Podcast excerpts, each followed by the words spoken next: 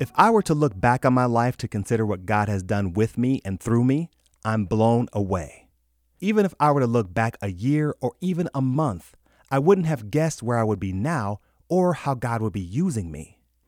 Actually, I think if I knew then what I know now, I might have been terrified, not knowing how or if I'd be able to accomplish such a huge task. Knowing this, I'm glad that God reveals things in His own timing, because if He didn't, I'm not sure that things would have played out the way they have. I think it has always been that way with God. He knows what He can reveal to us now, but He also knows what needs to wait. And in such cases, I believe He keeps things hidden from us because it isn't the right time or He knows that we can't handle it. Jesus did the same thing with His disciples when He revealed to them how He was going to die. It says in Luke chapter 18, verses 31 through 34 Jesus took the twelve aside and told them, We are going up to Jerusalem, and everything that has been written by the prophets about the Son of Man will be fulfilled. He will be handed over to the Gentiles. They will mock him, insult him, spit on him, flog him, and kill him. On the third day, he will rise again. The disciples did not understand any of this. Its meaning was hidden from them, and they did not know what he was talking about.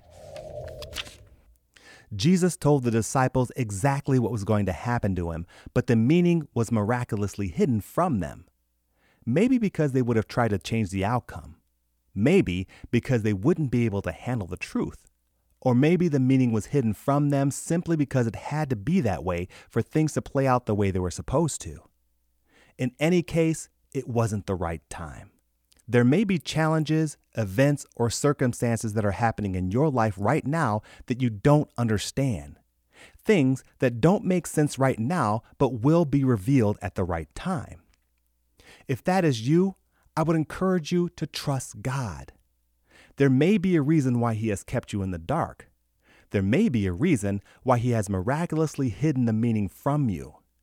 As I look back on my life, I can honestly say that there has been several occasions where I was better off not knowing the future, or better off not knowing the meaning of why something was happening.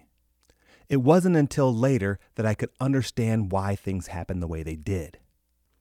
If you are in that place right now, I hope this concept is comforting to you. I hope it will help you let go and let God. If you knew now that you were going to be in a car accident later today, how would that affect your present? Even if you knew that things would work out in the end and that you'd be unharmed, that knowledge might keep you on edge, stress you out, or even lead you to behave differently than you normally would. In fact, because you might spend so much time anticipating the inevitable, when the accident does happen, it may end up being worse than it would have if you were to have reacted naturally. Likewise, there may be things in our future that God is miraculously keeping hidden from us. Just like He did with the disciples, He may keep us in the dark for His purposes or maybe for our own good. If you've been a Christ follower for any length of time, I'm sure you can attest that God knows what's best for us. He has our life in His hands. Our job is to trust and obey. Just like the song of the same name says, because there's no other way to be happy in Jesus but to trust and obey. Thank you for listening to the Lord of My Life podcast, and be sure to visit our website at ktfproductions.com.